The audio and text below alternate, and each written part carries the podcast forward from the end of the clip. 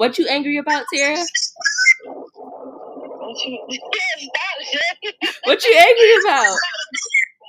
Y'all missing, y'all not recording y'all episodes. That's what I'm angry about. We recorded today. Three of them. Girl, go to hell.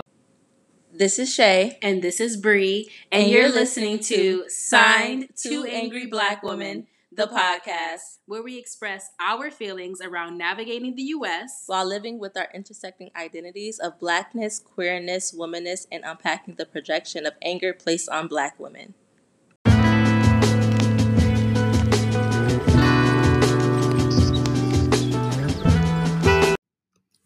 Hi, Bree. Hey, girl. Hey. How are you? I'm doing well. I'm doing so well. I feel like every time we come on this platform, we have to apologize. But honestly, maybe we don't. I'm not apologizing today. Yeah. Actually, it's been a minute. Clearly, but we here. Our last three podcasts. It's been a minute. We gotta change the podcast too. It's been a minute. Right. But yeah, no, not apologizing this time. Still love y'all though. Happy to be here and happy to check in with all of our folks who listen to the podcast and has been on our backs about it. But we're here today recording. I'm super excited. Yeah. How are you doing, though? I'm doing good. I'm tired. I've been outside a little bit and, outside, partying outside. And people that know me know I don't really party like that. I enjoy a cute little bar, little whatever, but I've been in the parties. It's been fun. I've been going to the gym. That's not fun, but sticking with it, and I just been chilling, not doing too much, working kind of, but emphasis on the kind of because I'm not letting these folks stress me out. It's summer, and, I feel the work never stops. Exactly, it's gonna be there. Yeah, so y'all, Bree went and saw Beyonce in Chicago. I did. Oh my God. And obviously, I think everyone knows that you already saw Beyonce in London, which was epic. It was great. I have something that might be a little controversial. Okay. But because I fuck with Beyonce, right? Uh-huh. But whenever Rihanna gives you disclaimers, y'all, just know she about to say something fucked up maybe. I don't think it's going to be, I don't know. Take it how you need to take it. You know what I'm saying? But the thing is that I'm not a part of the Beehive. I'm not either. And I know that, but I feel like it wasn't a phenomenal performance like everybody is saying. Wow. I think it was a great concert. Mm-hmm. I think the visuals and her dancers carried her. Mm. I mean, listen. Yeah. Okay. I know basically all of Beyonce's music, and I thought it took me back. It's very nostalgic, especially when she sung a lot of her old songs. But I wasn't blown away. Yeah. I wasn't blown away. I really appreciated the moment where the dancers were doing their thing, doing the voguing and stuff like that. And again, the visuals. And she looked amazing. Mm-hmm. But again, if we're gonna be honest, Beyonce don't have the greatest voice. And I'm not saying she sounded a mess. Mm-hmm. I'm just saying it wasn't a phenomenal performance. So again, I know that's controversial. I know people have some. I'm stressed out. What did I say? I'm sorry. What did I say about that disclaimer, y'all? Listen. But the thing is, I love Beyonce. My heart. I just don't think that she is, the queen. Let me not say that. I don't know. I just feel taking the queen away. That's not what I meant. I just mean that because I feel like nowadays people are they're trying to compare her to Michael Jackson, she's one of the greatest entertainers. Yeah. Stop, please, because that's not true. Okay. I'm gonna respond, but I do have to say this, and one of my great friends noticed about me, but I'm not crazy about Michael Jackson. Ooh, that's controversial. It is what it is. And Michael is that nigga. I cannot listen to him. I can listen to maybe 3 good songs that I really like. I really like Rock My World or whatever, but I really like the video more than the song itself. Oh my God. And there's 2 other songs, but if they're played, I can listen. I'm not going to go out my way to listen to Michael Jackson. Interesting. And sometimes when my friend Ajamu, when he loves Michael Jackson, and when he plays him, I just shrink. Oh my God. And he knows this, and he's like, I know you don't enjoy it. I'm just like, and it's not like I think he's an icon. Uh-huh. But I also think, like, Beyonce's an icon. And I think if we're thinking of, like, icon status in, like, the performers today, I do think Beyonce is the last of, like, icon status, like, performers. Out of, like, this new group of folks, I don't see who else could compare, like, who's under Beyonce that has the same performing ability. But she's not really doing the performing, though. Like, she's mostly just standing. Performing. She's mostly just, like, standing there. Her dancers... Okay, but if she didn't hurt her foot, Beyonce is not doing a lot of theatrics or whatever. Not saying that she has to, but, like, she's not necessarily performing, per se. She put a little dance in there. She did a little... Mm-hmm. You know what I'm saying? But her dancers are doing all of the work. She's the mother of the house. And that's okay. So we can. It's okay to be like, you know, she's not really performing, because she's not. I beg to defer. Okay, but that I knew was gonna be controversial. I get it, because I think if we're comparing like her past tours and performances to this one, she doesn't like dance as like full out as she used to. I just think she's getting older, and that's hurt her foot, and yeah. I kind of appreciated the visuals and the dancers, and like how much spotlight, because a lot of her dances are a part of like the ballroom community, mm-hmm. or they're my favorite queer part. And gay. So like for them to have that platform, mm-hmm. I really feel like I wasn't complaining, and neither was I. Yeah, no, and yeah. But that's what I'm saying, mm-hmm. is they carried the whole performance. The concert was an experience. Yeah, and they provided that experience for the most part. Yeah, I mean, obviously it's her music, yeah. And like she did like sing, you know, a lot of her songs. She didn't like just, you know, she wasn't singing, like she wasn't lip syncing or anything, or she wasn't mm-hmm. like letting audio carry us. Like she was doing a lot of singing, and I appreciated that. Listen, I don't want it to be confused. I love Beyonce. I fuck with Beyonce. She is the queen bee. Mm-hmm. But I need people to calm down just a little bit. So do you think like the show wasn't like, oh, as good as everybody's saying it was, or is it just like you wanted more from like Beyonce herself outside of the dancers? You know what? I think like I didn't have that feeling of like, you know, like I wanted like more per se. Like I was I did want more, right? I did want more. I wanted her to sing more songs, some of her older stuff too. Like I love Renaissance. But I don't know, it was just, this is my first time. Maybe it was because this is my first time seeing Beyonce in concert, and I really wanted to hear. And she was like teasing a lot of her older songs, and then she would not sing, and then I'd be like, girl. Or she's like the mashup. Yeah, and I'm just like, say them other ones. And so like, yeah, I don't know. I just wasn't like, I wasn't losing my mind. Mm-hmm. I wasn't like fun. Like there were some songs where I was like, "Oh my God," but like I don't know. It's just it's just weird. Like I think about like other concerts that I've been to, and I think it's because those people are like, for example, like I went to Ari Lennox at the top of the year, and I think because she's such a great vocalist, I was like enthralled. Yeah. You know what I'm saying? She wasn't doing any performing; she was singing. She's a singer. She's a vocalist, right? And so, like, I appreciate vocalists. Yes, she's not a vocalist. Like, she has great music. She has great messages in her music, and I love her for that. And so I appreciated it, but I wasn't like, oh my God, I would see her again.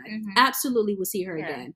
It's just like, you know, there's nuance, you know what I'm saying? And I don't like how, cancel me, do what you gotta do, whatever you gotta do, but I think it's ridiculous. You know what I'm saying? Like how, if you are not part of the Beehive, people try to make it seem like you hating on Beyonce. I have never hated on Beyonce. I remember in college, like, you know, we were having a conversation, me and some like classmates were having a conversation about Beyonce. And I said exactly this, like that I'm just not a part of the Beehive. And he was like, oh, you probably be in her comments, like hating, da, da, da. And I'm just like, because I'm not, because I don't worship her. Yeah. Like she's another human being. Like I like her music, but why do I have to worship her? Right. Like there's like no in between, like with a lot of people, it's like either you worship her or you don't like her. Yeah, and that's ridiculous. Yeah, so I'm not part of the Beehive either, but I love Beyonce. know all the songs. That was my first time seeing her on this tour. I don't think I'm a part of anyone's like little me either. Little groups. I do like Ice Spice, you know, and I might join the Munchkins because you know she'll be chilling like whatever. That's what they're called. Yeah, I think that's what she called her little her little group is the Munchkins or whatever. But I don't think I'm like too caught up in anyone's, you know, craft of celebrity or whatever they are, to join a fan base. It's nonsense. Like I mean, I guess I'm just like too like down to earth. Like I'm very just like realistic. I'm a, like realist, and so it's like to be caught up in something like that. Like I would have to be sort of like out of like touch with reality a little bit. You know what I'm saying? Yeah, I think I don't go too like far past like the music for me. If they're just like an artist and they create music, that's where I see them as. Unless they like say something or do something that doesn't align with like my main morals and values, and then I can still support and stream and buy their music or pay for their concerts and stuff like that. I don't go no further than to be. I don't even think I follow any celebrities I really like social media. Like I don't follow Ari Lennox. I love Ari Lennox.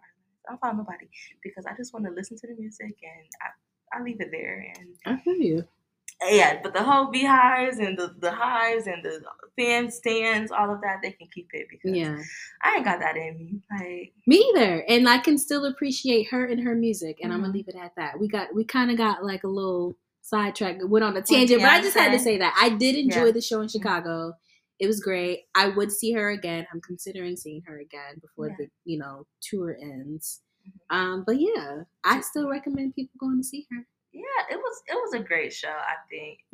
I know. I had a great time. I think I was so, like, captivated by the entire experience that I was just good. I was dancing, you know, in the crowd, met a lot of people. And since I was in London, there was folks coming over from, like, France and Scotland, like, all over. And we all just kind of, like, talked and danced together to the point where it was times where I wasn't even, like, fully focused that, like, Beyonce was on the stage. And I was just, like, in the moment with, like, all these queer people, like, just happy and dancing. And it just felt very healing. And that's how the album felt when I heard it last year. It just felt like healing. And then the concert gave me that same experience of, like, there's a space for us. There's a, you know, whatever, someone like standing up or, you know, putting respect on the ballroom scene and all of that. So, yeah, go see the Renaissance. Go get a ticket to the tour. Is anyone else you want to see that's touring over the next year? I really want to see SZA. I would have loved to see Kaytranada and Aminé, but their tickets sold out like literally within 10 minutes. Yeah. And they only touring in like a few places. That's all I can think of right now. But yeah. I think so. What about you? Victoria Monét, but her tickets sold out as well. But I'm sure there's resellers and probably gonna be ridiculous pricing for that. But I really want to see her. I love Victoria Monét down. Just know that if Victoria Monét only had one fan, it's me. Okay. I love her down. And Paramore. Ooh, I love Paramore. Wait, I love Paramore. They're touring for like the next year. Are they really? They have a lot of shows like overseas and all of that good stuff. So let's, I really want to pick a show next year and go see them. I love Paramore down. I do too. Bad. No, I do too. Like Hayley Williams. Yes. Williams? I don't know if it's that Williams. White, oh shit. I think so. I don't know. Hayley, that white woman. She got it down pat. Paramore's for black people, period. But we all know this. Right. If you don't know, you better figure it out. Nigga. Listen to Paramore, nigga. Right. So, okay, wow. Well, it's going to be a lot of tourists. Y'all learned something new. You know, me and Rihanna are not part of the beehive. Chill late, but we fucks with Beyonce hard. I don't like Michael Jackson like that. Oh, well. That's kind of slander, but okay. Is it? I'm joking with you, but I'm just, like, I'm blown away by that. Y'all listen to his songs and enjoy it? Yes, absolutely. I love Michael Jackson. Like, absolutely. Dirty Diana, Billie Jean, y'all will sing it. Absolutely. I just like, no. That's wild to me. I can't understand it. What? Okay. We'll gotta get into it. If y'all want to know more, we could talk about it. I'm open because I understand that this isn't like the everyday opinion on Michael Jackson. But you know, but the thing is that it's okay to have these because I feel like sometimes we'd be afraid to have these or express these opinions because the popular opinion is that everyone's a fan of Michael Jackson or everyone is a huge fan of Beyonce or you don't talk about that. And it's that. It's my personality. Yeah, and that's bullshit. And part of what this whole podcast is about is healing, and that is part of healing, being able to express your opinion that is in opposition to the norm, the greater, the greater community. So if y'all don't take nothing from this rant, say what you like and don't worry about what other people might have to say, because at the end of the day, you're just oppressing yourself and your true feelings. And if you don't like some shit, you don't like it. Don't act like you like it, because then you're gonna have to suffer. You're gonna have to suffer through Michael Jackson jam sessions like I used to until I said I didn't like him like that, and now they only play one song when I'm around. That's what standing up for yourself look like. So that's a fact.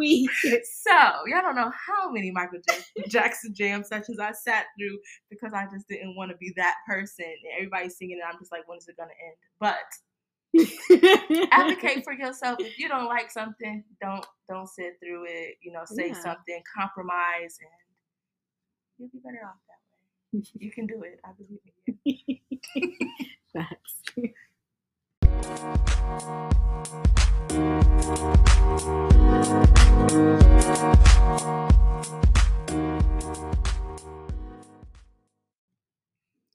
So, Bree, what has been going on? What's on your mind today? You angry at anything? I mean, I'm angry at a lot of stuff. I feel like a lot of the episodes recently has been about more personal stuff that we're dealing with, right? Mm-hmm. And so not necessarily projecting it out to society. But as I'm saying that, I think it is a reflection of society. So essentially, I'm just annoyed at this non-linear healing journey. Mm-hmm. I've been in therapy for how long? I don't even know how long it's been at this point, maybe a couple months. And I go pretty consistently, sometimes once a week, sometimes once every 2 weeks or whatever.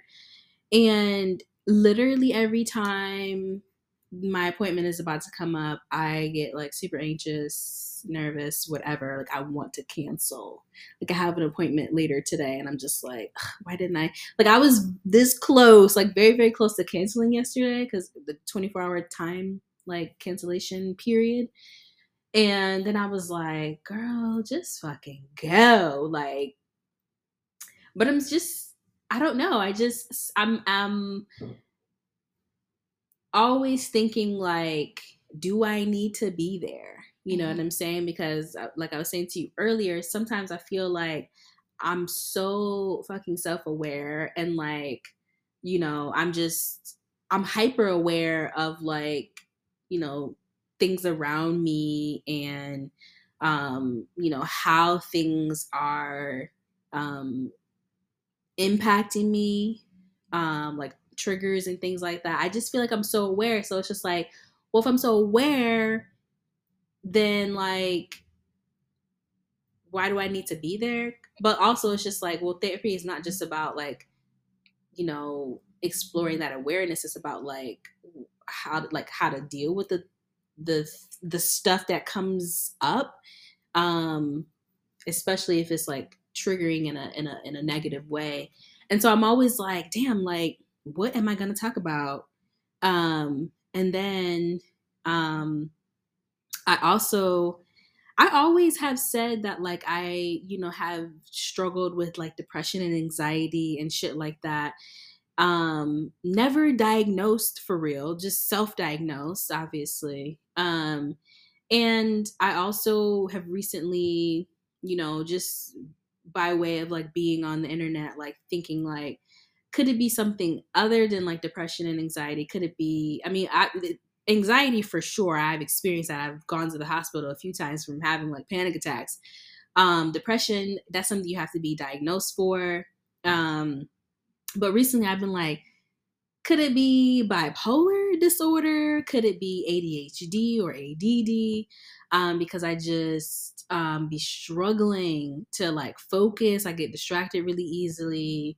My brain just feels like just full all the time. It's like I take really long to process things. Like I'm smart as fuck. Like I've, you know, gone to college, all those things, like, right. And so like I'm capable of doing a lot, but like recently, and it could be a result of all of the things that's happening in society, right? And so maybe that's it.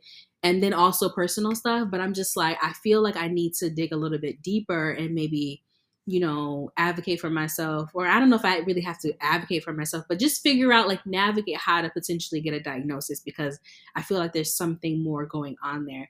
And it would just be helpful to understand like what's going on so I can stop like self-diagnosing or like just know how to like address it. And so, yeah, like I just feel like I don't even know how long, but for a very long time, I've just been like struggling to, you know, grasp things. You know, I've done job transitions and I just feel like, you know, with training and all these things and learning all these new like concepts and whatever. It's just a lot going on. And I just feel like I've been struggling, and I'll see like, you know, my peers and they're grasping concepts and they're, you know, they're figuring it out. And I'm just like, in my mind, I'm like, I'm still confused, or, you know, I need a little bit more time to process that. Like, it's like, I'll get there. It's like, you know, I was talking to somebody about this the other day, like when you're in school and you need like extra time to take your test, you're not dumb, you just need extra time. Yeah. Right. And I feel like, you know, we may not think about that as we get older, how that is still like a necessary accommodation. You know what I'm saying? And I feel like I have to do that in my job right now, advocate for myself to be like, I need a little bit more time here to process and to like get this like task that you're asking me to complete done. Okay. And so, yeah. Yeah. I know that was a lot that I just said there. And so like, this is something that I'm planning to talk about with my therapist later, because I'm just like, this can't go on like this. Like I've been like, you know, just like suffering in silence for so long. And there are times where it's easier to cope, but then, you know, there are times like during the winter when there's less sun outside and it's like, oh, it's just seasonal depression. It's just like, no, I think it's whatever is underlying there is being exacerbated by the lack of vitamin D and whatever energy that your body is not getting. And so it's like, it's more than just like, it's seasonal depression on top of other shit. But then on top of other shit, you know, outside factors, like it's just so much shit piled on top of the shit. Yeah. You know? It's a lot of shit. It's a lot of shit. So... yeah. But do you see, like, my brain is just like, it's full. And like, I don't really know how to like I don't know how to organize. I feel like I'm even just saying it out loud and trying to express it. I feel like I'm not sure if you feel where I'm coming from or if that was easy to follow. I feel like it might've been confusing. I don't know. No, I don't feel confused. I think like, you know, for me personally, it's not something that I directly like am affected by. Mm-hmm. So my first thought while listening to you express that is if there's like any, you know, certain examples you feel comfortable enough like sharing without going into full detail. And then my second question would be, what does support look like for you when you have those moments, because it sounds like it's quite often. So, you know, as your friend outside of like the podcast, when you are maybe like peaking with these emotions or feeling that way, what is a way, you know, that someone can show up for you so that you at least feel, you know, seen and loved and like not alone when you're going through those moments? So when it's happening again, or if I haven't heard from you, I can probably click it to it being this and knowing what you need to feel seen and supported versus what I feel like might feel like support for you. Yeah. First of all, I appreciate that. I appreciate that a lot. I appreciate the question.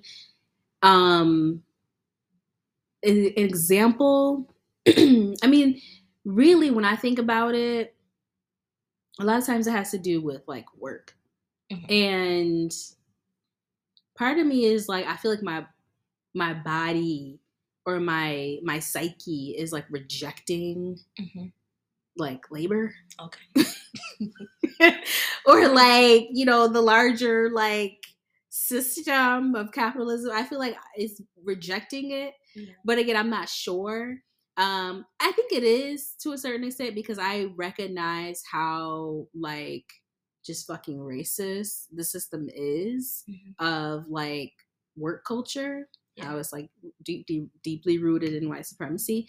And so like that's definitely part of it. Like I'm always like my instinct is to reject. Like, and you know, when I'm at work in meetings, like I find myself tensing up and preparing to like be like the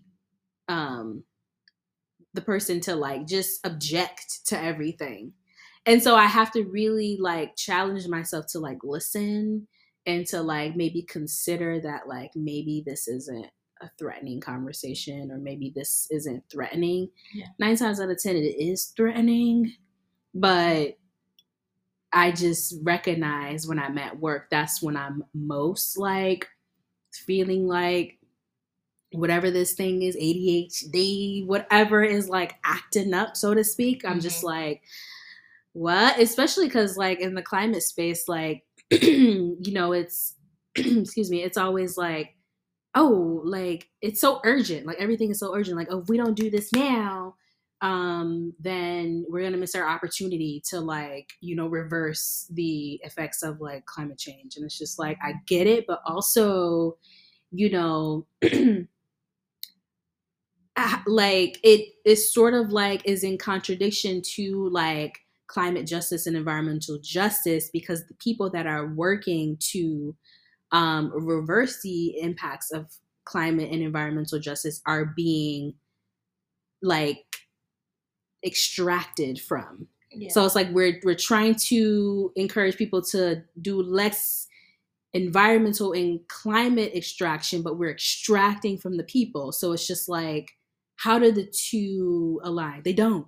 Mm-hmm. It's like they're in complete contradiction to one another. So it's just like you're saying how this is so urgent, and so then you're putting that urgency on the people. So it's just like like, how does this work? Like, and yeah. So I'm just stressed all the fucking time. And so, but I noticed that, like, you know, I had the week before last off, like our organization was closed.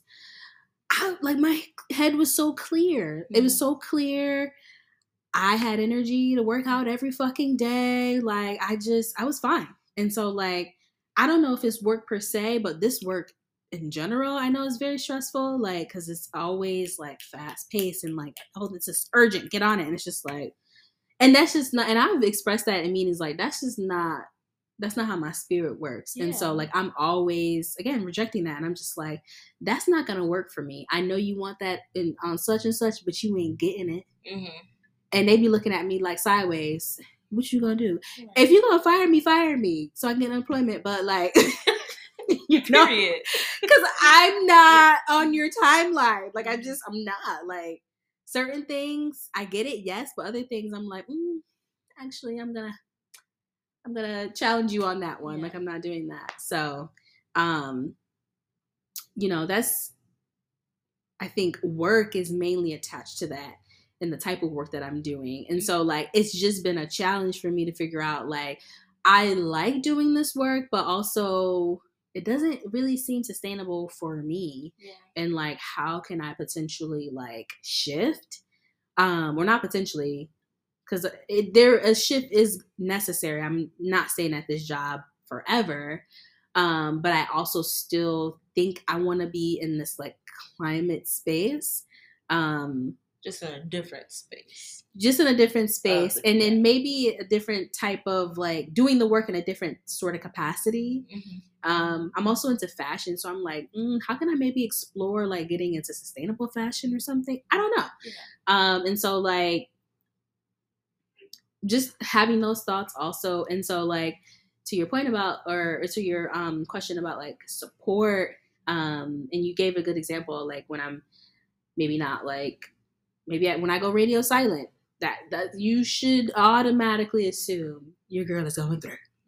Okay. Because, yeah, I be needing to, like, pour into myself. And a lot of times that just looks like me being home and, I don't know, disconnecting.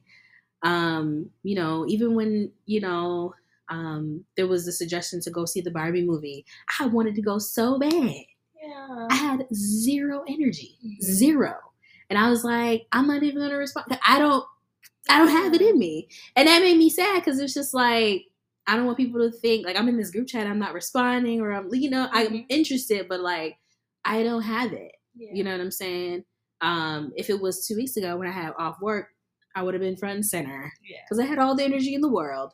And so, yes, I don't know. I'm not really sure what support looks like. I think, you know, other than just like,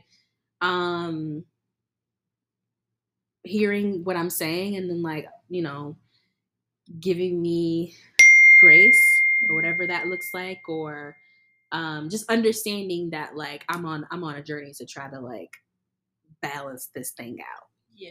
Yeah. So what's that? Okay, well, I'm here, like, you know, checking in, intentionally listening, and we'll figure out the rest of, you know, whatever Brianna needs to feel supported when going through this. And tearing down capitalism seems like the number one. No, burn that bitch down to the ground, for real. Capitalism is the issue. Yeah, it is. Yeah. It is. And, like, you know, I get a lot of energy when I feel like I have less restrictions on me, or and when I travel to, like, you know, even just going to Chicago, like, that was great to just, like, get out of this little bubble of Rochester. Cause, like, when you, like, I didn't realize, that was my first time in Chicago. I didn't realize how big Chicago was, like, over 2 million people. Yeah. Like, dude, I didn't realize that. And you think about Rochester, 250,000 people. Yeah. So fucking small. Yeah. And, like, when you think about that, we basically live in a small town. Yeah. You know what I'm saying? And, like, town. Yeah. And to be able to, like, remove myself and to, you know, just experience the world through a different lens and, I don't know, just have more insight and perspective. Like, it puts things into perspective. It makes me realize that, like, you know, yes, climate change is an urgent thing, but it doesn't have to consume me. Yeah. And I think that's what my organization and my coworkers, you know how people make their job like their life? Their life, yeah.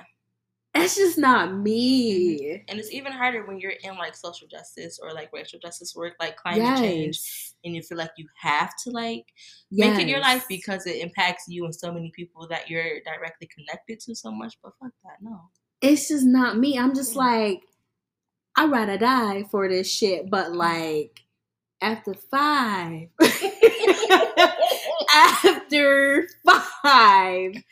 y'all gonna have to kiss my black ass, like, the fuck. And cause it's just like, I'ma still, like, do my part after five, like, recycle and, you know, whatever the sustainable things. I could still do those things, but, like, I'm also gonna travel and enjoy my life. Mm-hmm. I'm gonna throw that shit on because I love fashion. I'm gonna, you know what I'm saying? I'm gonna have a good time. I'm gonna enjoy my life because, like, this shit can end at any point. Yeah. And, like, and then too, being in this space of climate change, recognizing that we ain't got a lot of time.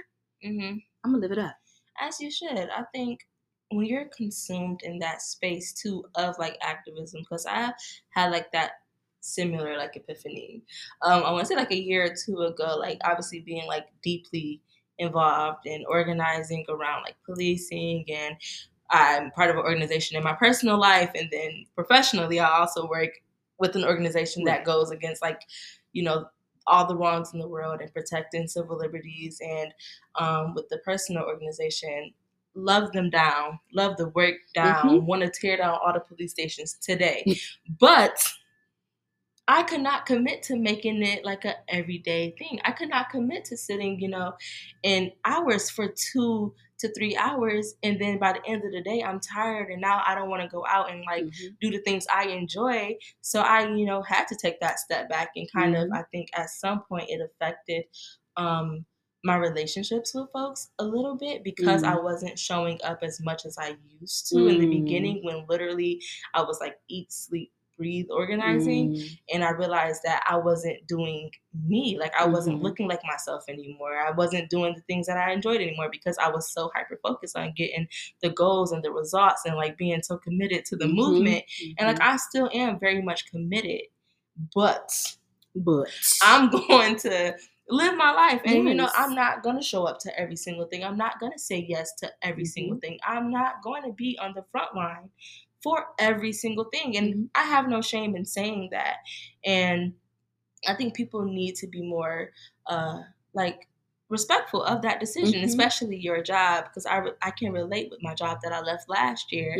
They were very much like that. Like we're committed. We have people that we need to get out. So they kind of like guilt trip you a little bit to like remember who you're fighting for. And then you have no time to kind of do what you want to do. And if you say, hey, I need a break. Well, the people who need to be freed from so-and-so, like, I'm like, okay, I get it. But like, it's not going to happen overnight. Right. And that's that extraction of people that I was talking about. Yeah. Like, you're extracting all of the energy and all of the whatever you can get from people for the cause. And it's just like, well, if the people aren't like well and good by the time you get to wherever you're trying to go, what was the point of it all? Yeah. And then there's no resource or... no resources or anything for the folks once you finally get them across, you know, the ocean or get them across the lake, whatever you're trying to take them to bring them to. And then the folks are burnt out, and it sounds like it's really affecting like you mentally. And it's taken away from the things that like you want to do. For example, like going to see the Barbie movie with the girls. Like, we would have loved for you to be there. And I hate the fact that you couldn't be there because you're mentally exhausted because of this job that isn't even like, you know, fully who you are. You're giving so much of yourself to that to, you know, maintain your livelihood, because we have to do that. But then like, it sounds like you're losing so much else in the midst of it. And it's really like starting to fuck with you.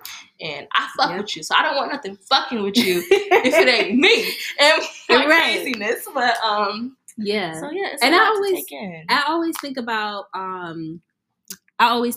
like, you know, the big names like Angela Davis and like Rosa Parks and those types of people. Like, I mentioned those two specifically because they both practice yoga and they both, well, specifically Angela Davis, y'all know, hardcore freedom fighter, you know what I'm saying? But also she is a huge advocate for radical self-care.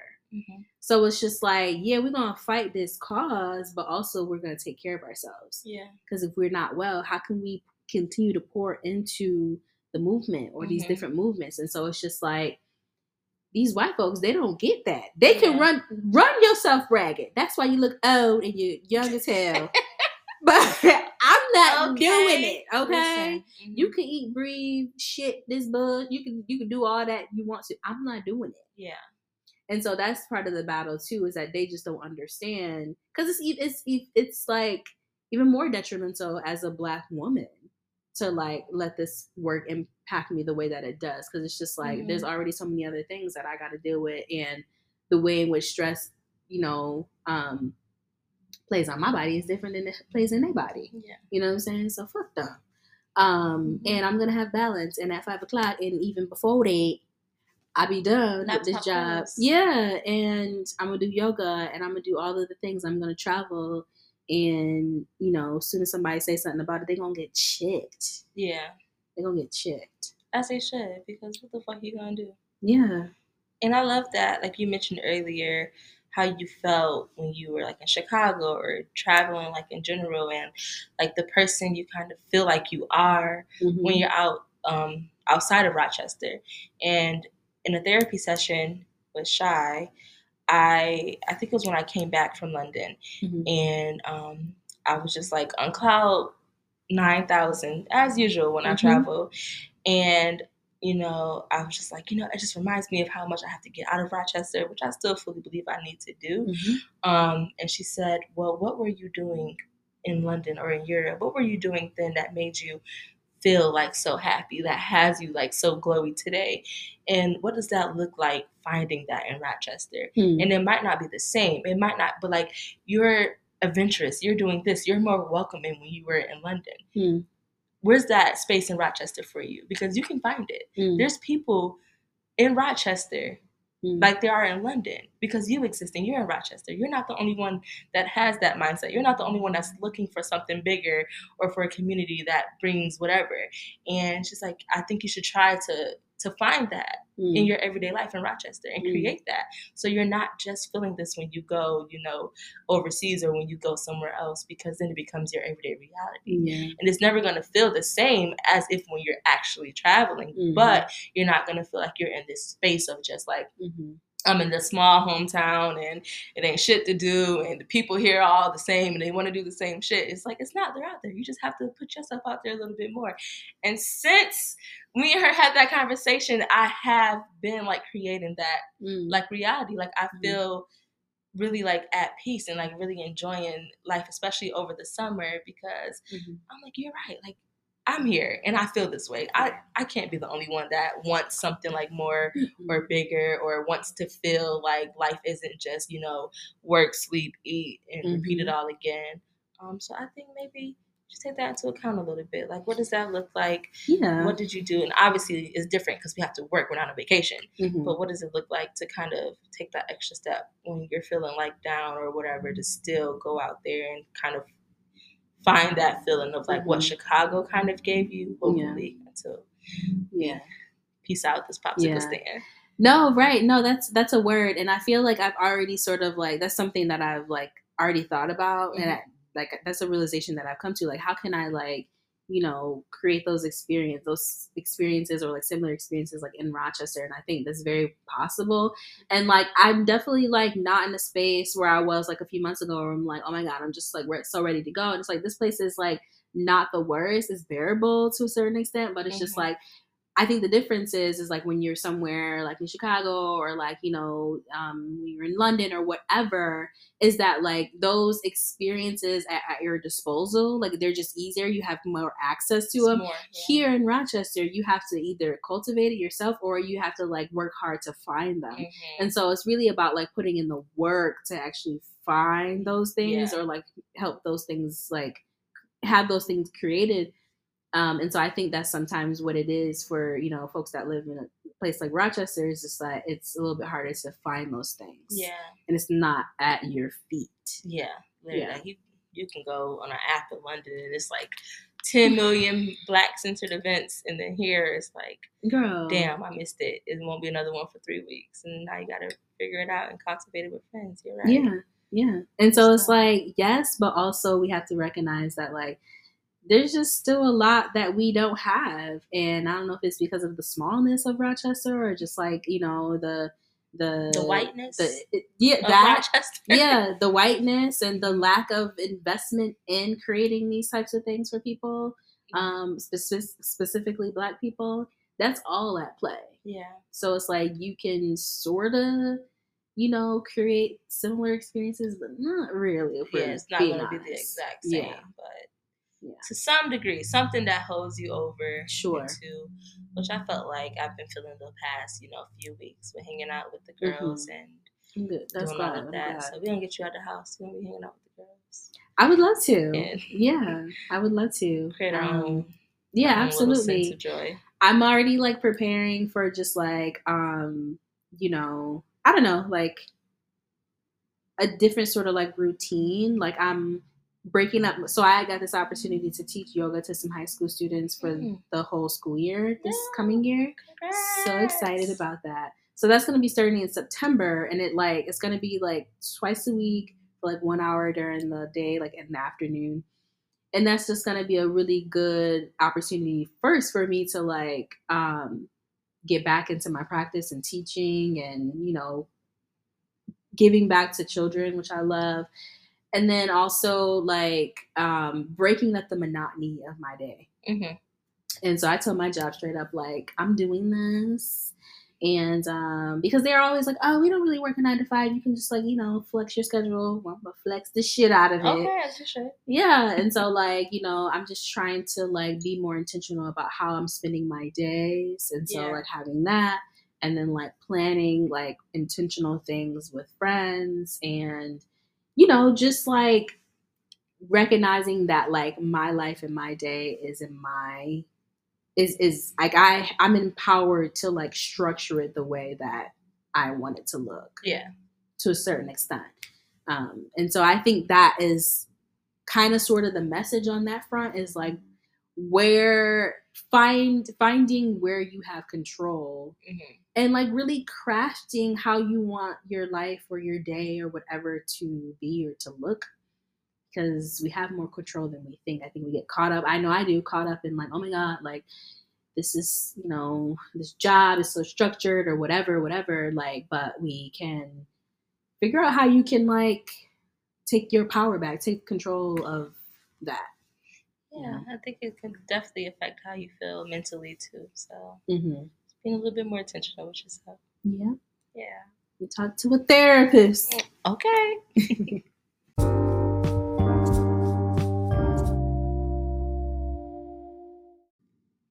So Shay, let us know what's on the brain, what you angry at, what's going on. Let's see. I think honestly, okay, I guess it might be a little bit anger because I was gonna say I'm not angry like at too much, but there's always something to be angry about, and I think I'm really frustrated with, and it kind of goes into what we were talking about, like capitalism, time, all of that. Just how hard it is sometimes to be consistent mm-hmm. while moving along with life and like supporting your livelihood. And if you have to worry about like family or community and pets mm-hmm. and kids, all of that other stuff. And I found myself thinking a lot about what my life looks like, what I look like if I didn't have to worry about like working, like who am I outside of capitalism is a question I ask myself. I think at least like once every 2 weeks. I'm like, who are you outside of capitalism? Mm-hmm. So I think everybody should just pause real quick and think about like, who are you outside of capitalism, outside of all the things you have to maintain in order to feel like you're progressing and moving forward in life. And I'm sorry if y'all can hear these ambalams. If you can hear these ambalams passing, it's the ghettos of, you know, living living downtown. It's the ghettos of having to hear every siren in the city. Right. But yeah, just I think about that for myself, for my friends, my family. If you had the resources, if you had the time to kind of pour into yourself and do the things you want to do, who are you really? And I think it's so fucked up that things like white supremacy and capitalism, elitism, all of these things play a huge, you know, part in us kind of suppressing a lot about ourselves. Mm-hmm. And I've been trying to kind of bring that out a little bit more. Mm-hmm. And a big part of that is not giving a lot of my time to my job as myself fucked up. And it's not easy for everyone to say that because I don't have to go into a physical office all the time. Mm-hmm. Some people have to go every single day. So they can't take, you know, that hour or two that you and I could probably take to kind of just focus on ourselves. So yeah, who am I? What do I do when I'm not working? How can I be more consistent and show up for myself, which is something I've been doing a lot of the past few months that we've been away.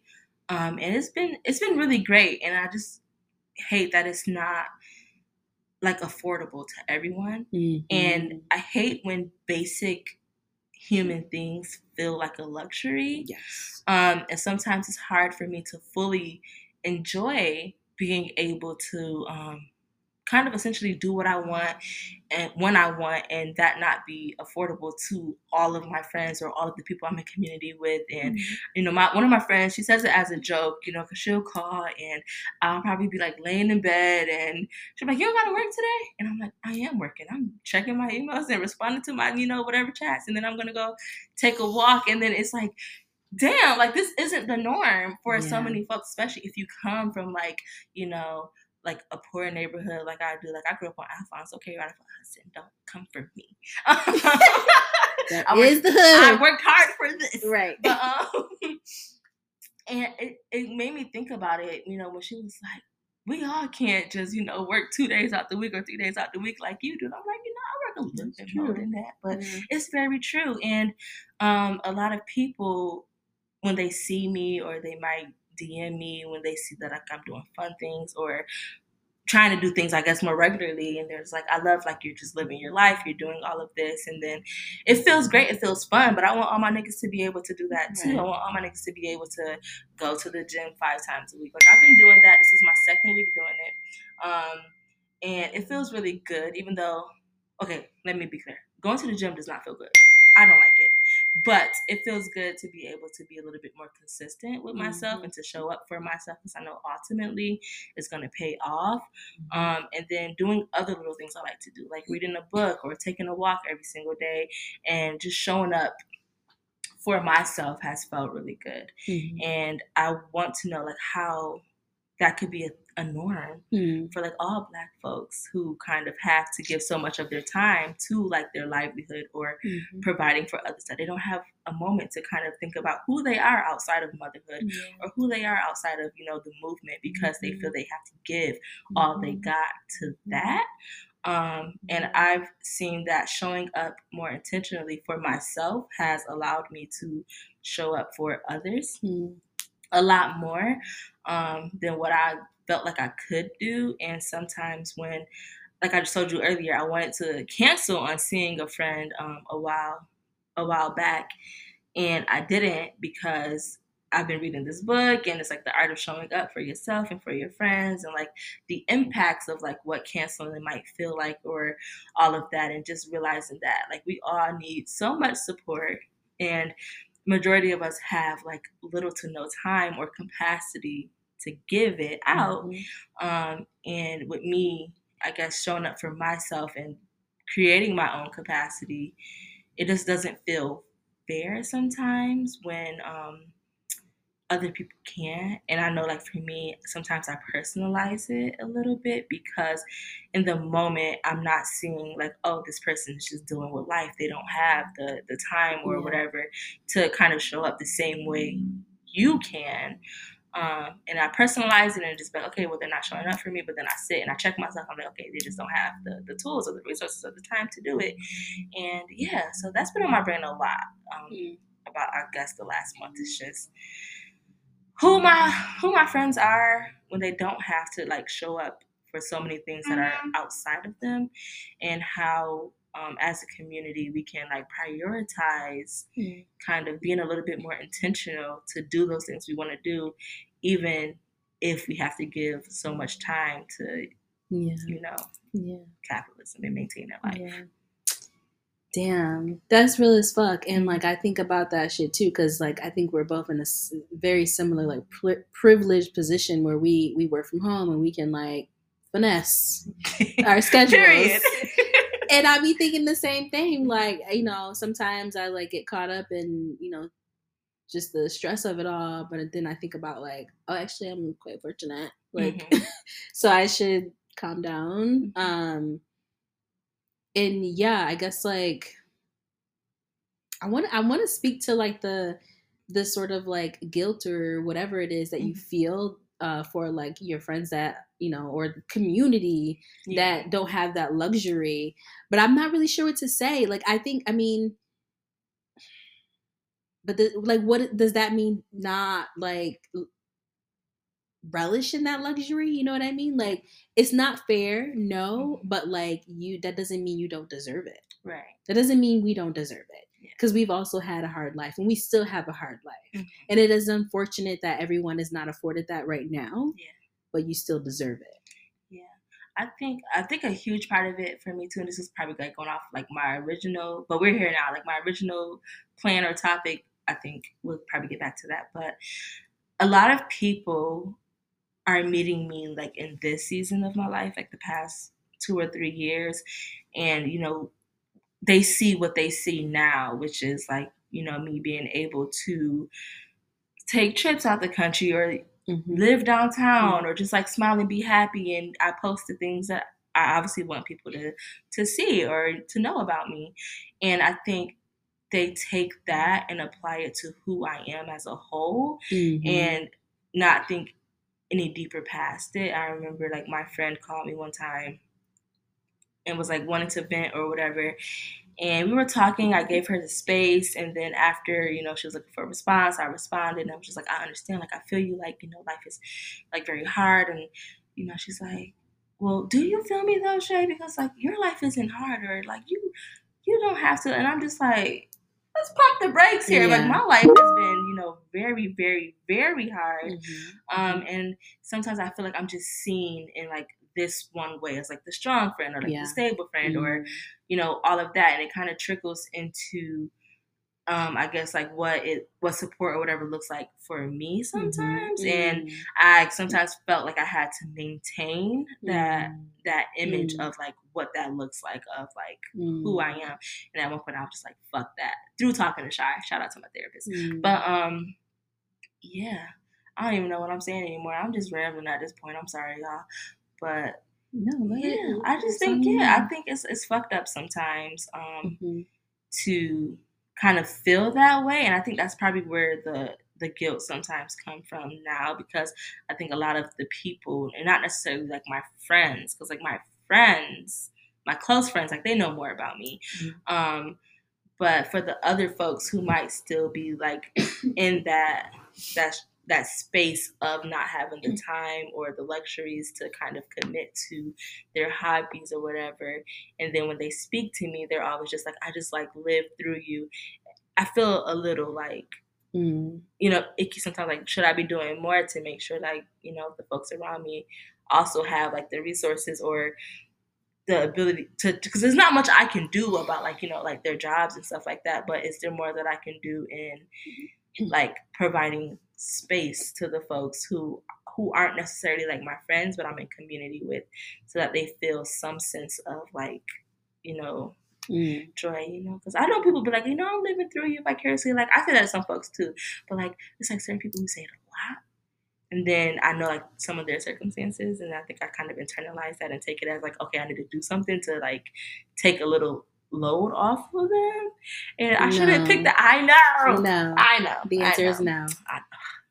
I feel you, but I think to a certain extent, like we can't like really save people. I think like we can. I don't know. I'm just thinking about like some of the conversations we had about like creating this podcast, right? Like I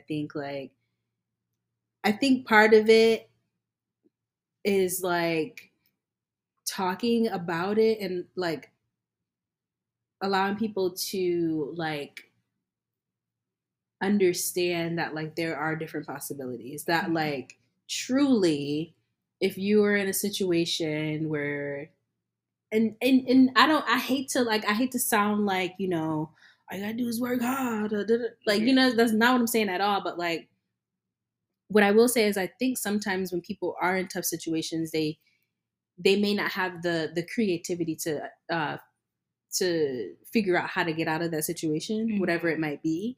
Because I've been there, you know what I'm saying? And I think a lot of times it's our mindset, and there obviously are very real forces at play that oppress people. Yeah. White supremacy, capitalism. Right. But I think also it's the mindset. Yeah. And I think I would, you know, to your point about like creating space or like, you know, showing up or like whatever, there are things that we can do, but it can't be to the detriment of ourselves. Right. You know what I'm saying? And so it's like, you know, I don't know. Like, I think about like, we talked about this before, like maybe like hosting like a yoga class for like Black women or whatever, you like, whatever. There's so many different things that I think we can do that's in our that won't require so much like energy or time or labor. That's like gonna just be too much, right? Because, you know, at the end of the day, again, we deserve what the luxury that we have right now because we've both been through lots of shit, right? But then also like, because we feel so indebted to the community, we should be doing something. Yeah. But like, it can't be, I'm repeating myself at this point, to the detriment of ourselves. Mm-hmm. But it is the mind, and I that's part of what the system has to do in order to win, to like take control of your mind, divide and conquer, you know what I'm saying? Like, and they have unfortunately been very successful in that. I think that's like where I'm trying to get at, or the point I'm trying to make is just like the importance of being consistent outside of that, to show up for yourself and to create those small, like little embers of joy. Yes. And knowing that like it's tangible for you, and it might look a little bit different. But you have to be like, if you want to go to this jazz night every Monday, even though you know you work the hardest on Mondays and you kind of just want to lay in bed, but you know if you do go, once you get there, you're going to be happy that you went. And you have to have like that discipline in yourself to be like, okay, I just worked 8 hours, but I'm gonna, you know, take an hour, then I'm gonna get ready, go to jazz night because I know it's gonna bring me some joy. Like, that's what I want. And it is a mind thing, like you have to, and it's discipline. And it sounds like it's crazy to like say you have to discipline yourself to have fun, but when you're existing in a system like this one, especially within America, when America, you are oppressed, when you're being oppressed constantly, it's hard to think of like, oh, let me get up and go do something for fun, especially if you have way more like, you know, things going on versus like what I like. I don't have kids, I don't have a pet anymore, so it's really just me. So like for someone who has all these other things, it might kind of feel like a little bit of guilt for them too, to like choose themselves for 2 hours out of the week to go do something. But I want that to be very real, and I want that to be like a conversation, especially among like Black women and men. But as a Black woman, I'm going to just choose Black women and films first in the days.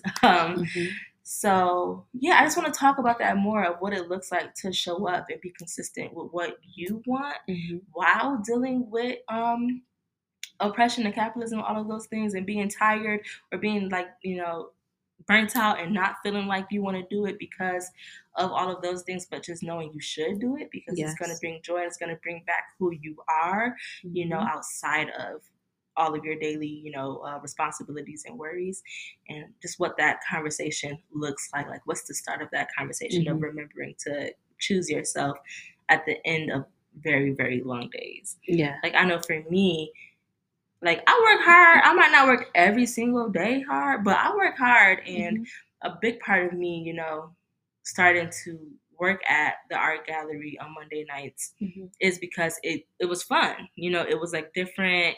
I wanted to go and talk to people, listen to music, and just kind of, you know, be out and about. And on some days, I don't want to do it. I'm like, okay, I'm tired. I had to work all day. But I know once I physically get there and I see all of the people, and people come in smiling, it's like our little Monday routine. It's not been one Monday that I've came home and regretted, you know, going. And I kind of find that with everything. Like in the mornings, I don't want to go out and walk, but once I'm physically out there and I'm walking and I see all of the things, like my daily, like whatever, I'm so grateful that I chose to walk. And I have to wake up a little bit earlier to do it because I have to work and stuff. And then just like with anything, like going to the library, making sure I pick out new books, making sure I read a chapter. Sometimes I don't feel like reading, but I still do it because I want to be more consistent with myself. I want to show up and make sure that I'm maintaining who I am outside of like my daily responsibilities. And I just want a routine, like not a routine, but just, I want to just do the things I know I enjoy, even when I don't fully feel like doing it, because I know at the end I'm going to be grateful that I did. And I also kind of just want to create a space where we like break down why it's so hard to be consistent sometimes, and what it looks like to kind of, you know, discipline ourselves through it, I guess. I guess that's where I'm like, my brain is this week is just like figuring out how not only do I know who I am outside of, like, capitalism and all of that, but making sure, like, my niggas and all my friends and my community also take those steps and have some type of resource. And I'm not saying necessarily I need to be like that resource, but I can at least find one and distribute it and, you know, just start the research, and then they take that and feel empowered to, you know, be a little bit, you know, more intentional with, you know, themselves. Yeah. I mean, I love that. And I feel like what I'm hearing is, like, it's that duality of, like, radical self-care and resistance, resistance against what society tells us that, or how our day should look. We wake up, we go to work, and we come home and do dinner, you know, the routine. Watch TV. Right. And so, like, I think we should talk more about, like, what it means to resist that status quo, right? And to, like, be radically about ourselves and our community. And I think that's the greatest way to, you know, fight against the system that is oppressing us. You know what I'm saying? And that might sound woo-woo a little bit, but, like, that's real as fuck. Yeah. That's really real, because, you know, if you're not resisting against the system that's oppressing you, you're basically with it and maintaining it. You're maintaining it. You're just basically saying, like, oh, and I hear it all the time, like, oh, this is just how life is. Well, it doesn't have to be that way. So again, it's like mind over matter. You talk about, like, you know, going jazz night and walking and doing all these things, even though you don't want to, but you've put your mind over the matter because you know how it's going to make you feel once you actually do it. Yeah. And so it's about discipline, mind over matter. It's about, like, recognizing that this system don't give a fuck about you, and you need to tear this bitch down. Yeah. And there's so many different ways to do that. And we got to start doing it from all angles, all fucking angles. Yeah. And I think sometimes when you have conversations like this, or even, like, disrupting capitalism, radicalizing self-care, a lot of these conversations sometimes end with, like, conflict because of, like, opposing, you know, opposing views. Yeah. And then it stops because, like, it gets too heated, or things people, like, aren't seeing where, like, the other might be coming from. And I'm not afraid of conflict. I can have, like, these conversations. I have them all the time, but it can't be on me, and I'm not putting it on me. But it has to, like, you know, be somewhere else sometimes. Like, the resources aren't there for folks to have these conversations in their own communities without, like, just succumbing to the conflict in the space, and then it just dies down, and then people just naturally go back into their flows and bubbles and maintain these things, and then we end up at square one.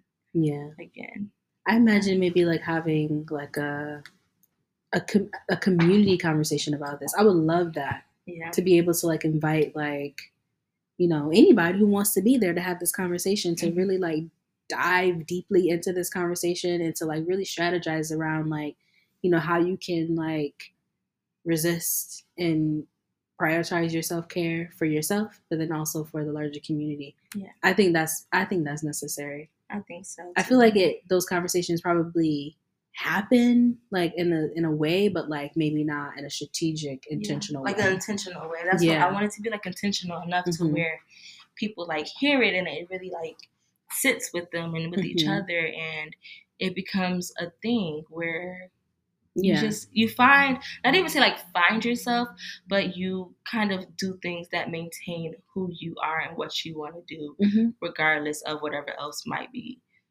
going on. I think it is a finding yourself, though, because I think a lot of times when you're just all about, like, work or just, like, you know, survival, you probably don't really know who you are and, like, what your interests are, or, like, you know, whatever. Like, it is a way of, like, finding yourself, identifying, like, who am I? Like, what do I like? What do I dislike? What do I, you know? Yeah. Yeah. Yeah, that's why, like, in this book I've been reading, like I told you earlier, it talks about all of that, like, the most basic things, like, what's 3 colors you like? What's 3 colors you dislike? What's, you know, are you an indoor person, outdoor person? Right. Do you prefer to sit outside at restaurants? Do you prefer to sit indoor at restaurants? How do you advocate? You know, just like doing all those little things just to make sure like you're comfortable with, you know, who mm-hmm. you are, and that you're not kind of just going with the flow. You don't anymore. Have to be a puppet. Literally, like a people like pleaser, none mm-hmm. of that. Like just do essentially what you want to do, because like this is your life, and what the fuck somebody else gonna say? And if they do say something, why the fuck do we care? Exactly. Yeah, that's just where I am with it. Just wanted to kind of, in the spirit of like me being more consistent with myself, and hearing, you know, folks talk about how they wish that they could be more consistent, or yeah. Oh, sorry, we thought we had lost it. And hearing people wishing that they could be like more consistent in their lives outside of work and stuff. Mm-hmm. And it's tangible, like it's reachable. It's not some fantasy thing, or it's not. Absolutely. I'm not gonna say it's not super hard, because it is hard. Mm-hmm. Like I gotta go to the gym later, and I don't want to go, but I'm gonna go because I know at the end of it, I'm gonna be very proud of myself for getting through. You Absolutely. Know, the workout, even though it's traumatizing. But that's me showing up for myself, because I know when I go like on trips, or go, you know, to the beach or whatever, I wanna look how I wanna look, I wanna feel, and I can say like I worked hard, I stayed consistent, I showed up for myself. Right. And I actually worked today. We recorded this podcast, so I'm still going to the gym, and I really don't. I wanna get in bed. But in the spirit of like, just showing up and being consistent, that's how I feel. I just want that to be like just attainable for everybody. Mm-hmm. Yeah, I feel that. And you know, we can attempt to do that, and I think we definitely should. Let's talk about it. I think sometimes just having like the conversation. Yeah, in general, starting there for sure. Just starting at the conversation, and once people kind of realize that this is a struggle, even for people who you might see online or check in with, and it seems like they have it down packed, just hearing like, mm-hmm. it's fucking hard. It is. Like, it's fucking hard. You have to really, really go off and discipline yourself and hold yourself accountable, and have people around you that hold you accountable. To check in and just make sure that like we're living a life that is 110% like worth living, and it's not anything to do with working or anyone really outside of you. I see people get lost in so many things, like having children, or in relationships, or just in daily life, and then we kind of forget, you know, who we are solely. Mm-hmm. And I just want people to just kind of, you know, and not people, I want those around me who have expressed that they would like to do more of that, to kind of just see that it's attainable. They can do that too. Like, you are an individual, and it's just going to take a lot of work. And if you need an accountability partner, call me, because I need multiple. So do you imagine starting there with like some of your like friends that have expressed wanting to just like be more consistent in those different regards, or like do you wish to like open it up to like a larger community? I think it would be really cool to just have a conversation in general with my friends. Like, we talk about it a lot. We call each other if we did something that we said that we wanted to do, just to like kind of celebrate each other. Or if I know that I feel like I don't want to go to gym, I'll call somebody that I probably know would be like, get your ass up, bitch, and get your ass in the gym. What the fuck? So I think that's what they say to y'all. So aggressive. That's what they say to me. I think the other shit. I think I did a workout routine backwards or whatever the other day, and my friend Judy, she was like, "Did you do this yet?" And I was like, "No." She's like, "Don't ever do that again. Like, we need to stick to this way." And I'm like, "Aye, aye, Captain." Sure. Or, you know, she'll send me like little TikTok reels, or just be like, if you don't want to go to the gym, get your bitch ass up and go. Like, it's very aggressive, but it works for me. Hey, whatever works.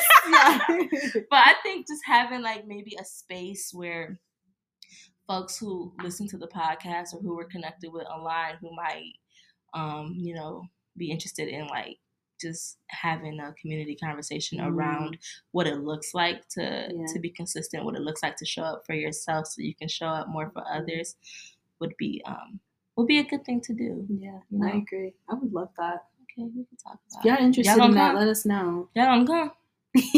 Pull up on me. Pull up on me. Pull up. Y'all hear it?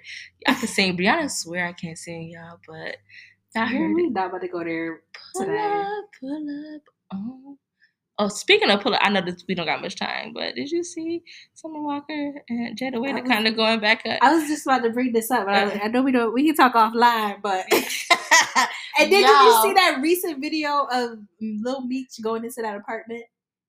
No. What I seen the video. I didn't watch it, but I saw the caption of him saying he was putting groceries in for his cousin's house.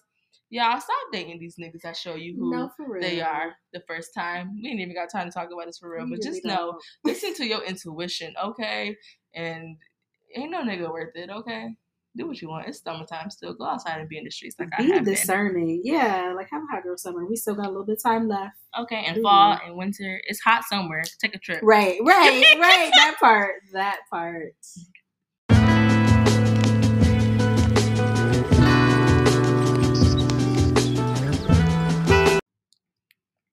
Okay, so this is like one of my favorite parts of the podcast. It's the What Are We Loving? And it's been a minute. We talked about a lot of things. So, Bree, what are you loving? So a lot didn't come to mind recently, but like definitely running. Like I think the last time we recorded, I was saying how I'm getting back to working out. But yeah, I'm running more than anything. I'm trying to incorporate running and strength training at the same time because I think they're both important. But like I was running like before, but I didn't have proper shoes. But like the difference that it makes to have actual proper running shoes is crazy. So like you just are not hurting yourself as much. Like, so definitely love running. I feel lighter on my feet. Like I'm losing, just fat around the, midsection or whatever, you know what I'm saying? So like I know that running is like really a way for my body. My body responds well to running. Yeah. So really loving running. That's all I can think of right now. Yeah. I mean, I think I also think I'm loving like just. I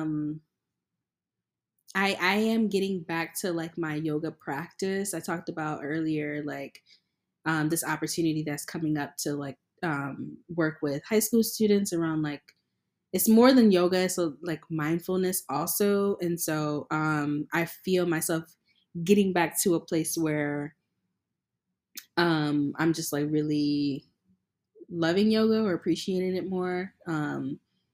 And that feels good. There's some other, it's so interesting how the universe works. Like, that opportunity, there's another opportunity for me to do some sort of like modeling, like in some yoga poses that's coming up also.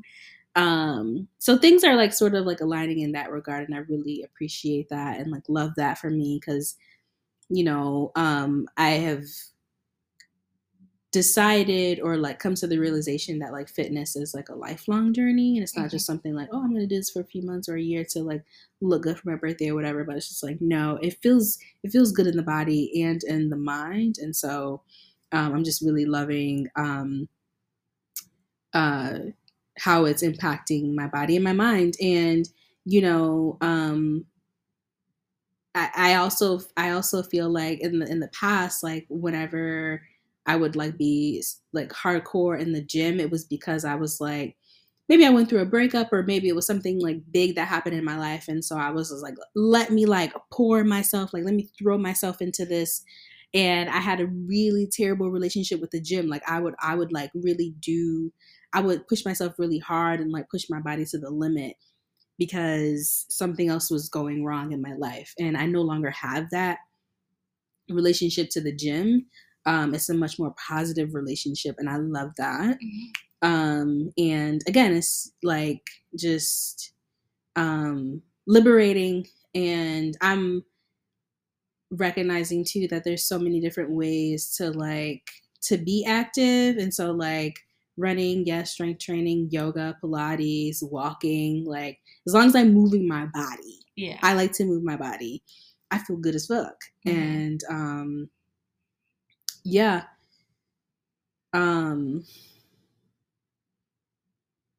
sure there's more. Mm-hmm. I'm sure there's more. But let's leave it there for now. Okay. And tell us what you're loving. I am loving, I feel like I'm loving so much. The first thing that comes to mind is, I think my friends, and just my connection with my friends, older friends, newer friends. I've been hanging out with my friends a ton, and I just feel so grateful to be in a space where I'm maintaining friendships. I'm around people who care to keep me around, and I care to keep them around. So just kind of navigating friendships as, you know, a grown up now, and learning how to deal with conflicts, having hard conversations, showing gratitude for each other. A lot of that has been happening. So I'm really, really, really grateful for the women that I'm surrounded by. And Ajamu always gets an honorable mention, because when I'm talking about my friends, 9 times out of 10, I'm talking about the women in my life. Yeah. And Ajamu, because that's my nigga for real. Yes. So yeah, I'm really loving just being in connection with all of these amazing, amazing, amazing women that surrounded me. I think I move so smoothly when I'm around my friends, or just kind of close to them. I, realize that I am someone who does need consistency in my friendships. I need to see my friends consistently, not every day or nothing crazy, but a few times a month for sure. Or I'm just and if it's needed, it's call it what you want. But so. So yeah, I'm really loving just having intentional friends and being intentional back with them. Also really, really, really loving, I think, reading. I say this probably almost every other podcast, but I like to read. I read a lot. You like to read. We're some reading ass bitches. And I've been reading the book I mentioned earlier, which is The Art of Showing Up. And I think it's In the Age of Flakiness, something like that. I'm also reading a lot of poetry books per usual. And I am finally almost done with All About Love by Bell Hooks. I've been reading this book 4 months. I need to borrow that when you're done. But it's such a good read, and it just makes me check in with myself and those around me so much more. Am I loving anything else outside of that? I think my openness too.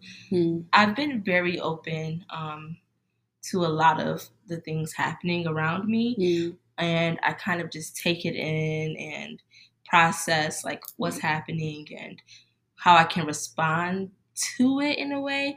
But I'm processing it first now instead of just responding. And I think we talked about this before, where one of my main goals of going to therapy was to process the negative things that happened before responding to them, because I'm very solution-based.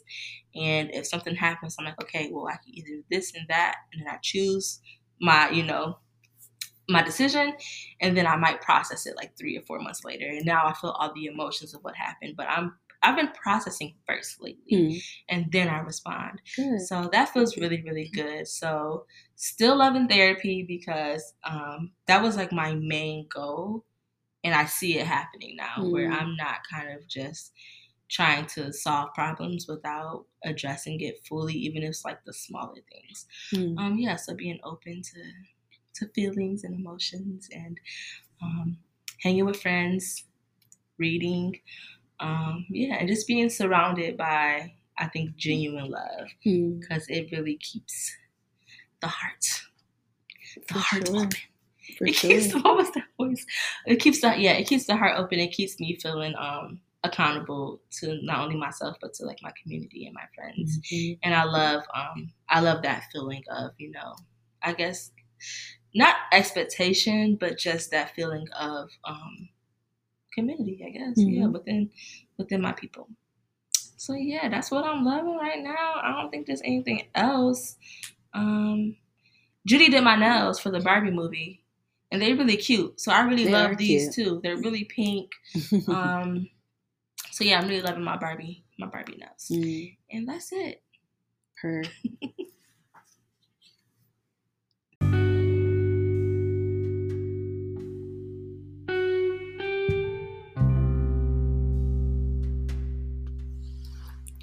All right, it's about that time, y'all. Come to the end where we leave you with some affirmations for the week or whenever you decide to revisit this podcast. We really appreciate y'all listening, as always. We enjoyed it. We enjoyed this conversation, and we're looking forward to being more consistent in the spirit of what Shay was saying earlier. We're gonna let's say it on the podcast so that we have a form of accountability to upload twice a month. Yeah, twice a month at the very least. We said it here, so it's very real. I had a lot of fun talking to Bree today, talking with y'all. I hope you took some of those questions and, you know, asked yourself that. As a reminder, from what I can remember, I think a couple of the big questions were, what does support look like for you when you're going through it? How can the people in your life show up for you? Don't be afraid to say, what you're doing is not working for me. Because we can try to support someone, but if it's not what they need, then it typically doesn't help. So what does support look like for you? You are down. How can your friends show up for you? Who are you outside of capitalism? Mm-hmm. What are your hobbies? What do you enjoy? And I feel like there was one more. There was one more in the very beginning. Sheesh. I don't remember. Me either. Okay, well, you're listening, so you can rewind and catch that question. So yeah, we'll leave y'all with these affirmations and see y'all soon. With that, capitalism does not own me. I feel empowered to advocate for my liberation. Pausing is an act of self-compassion, and I bless the past and embrace the present moment with an open heart. That's it. Ashe, y'all. Ashe.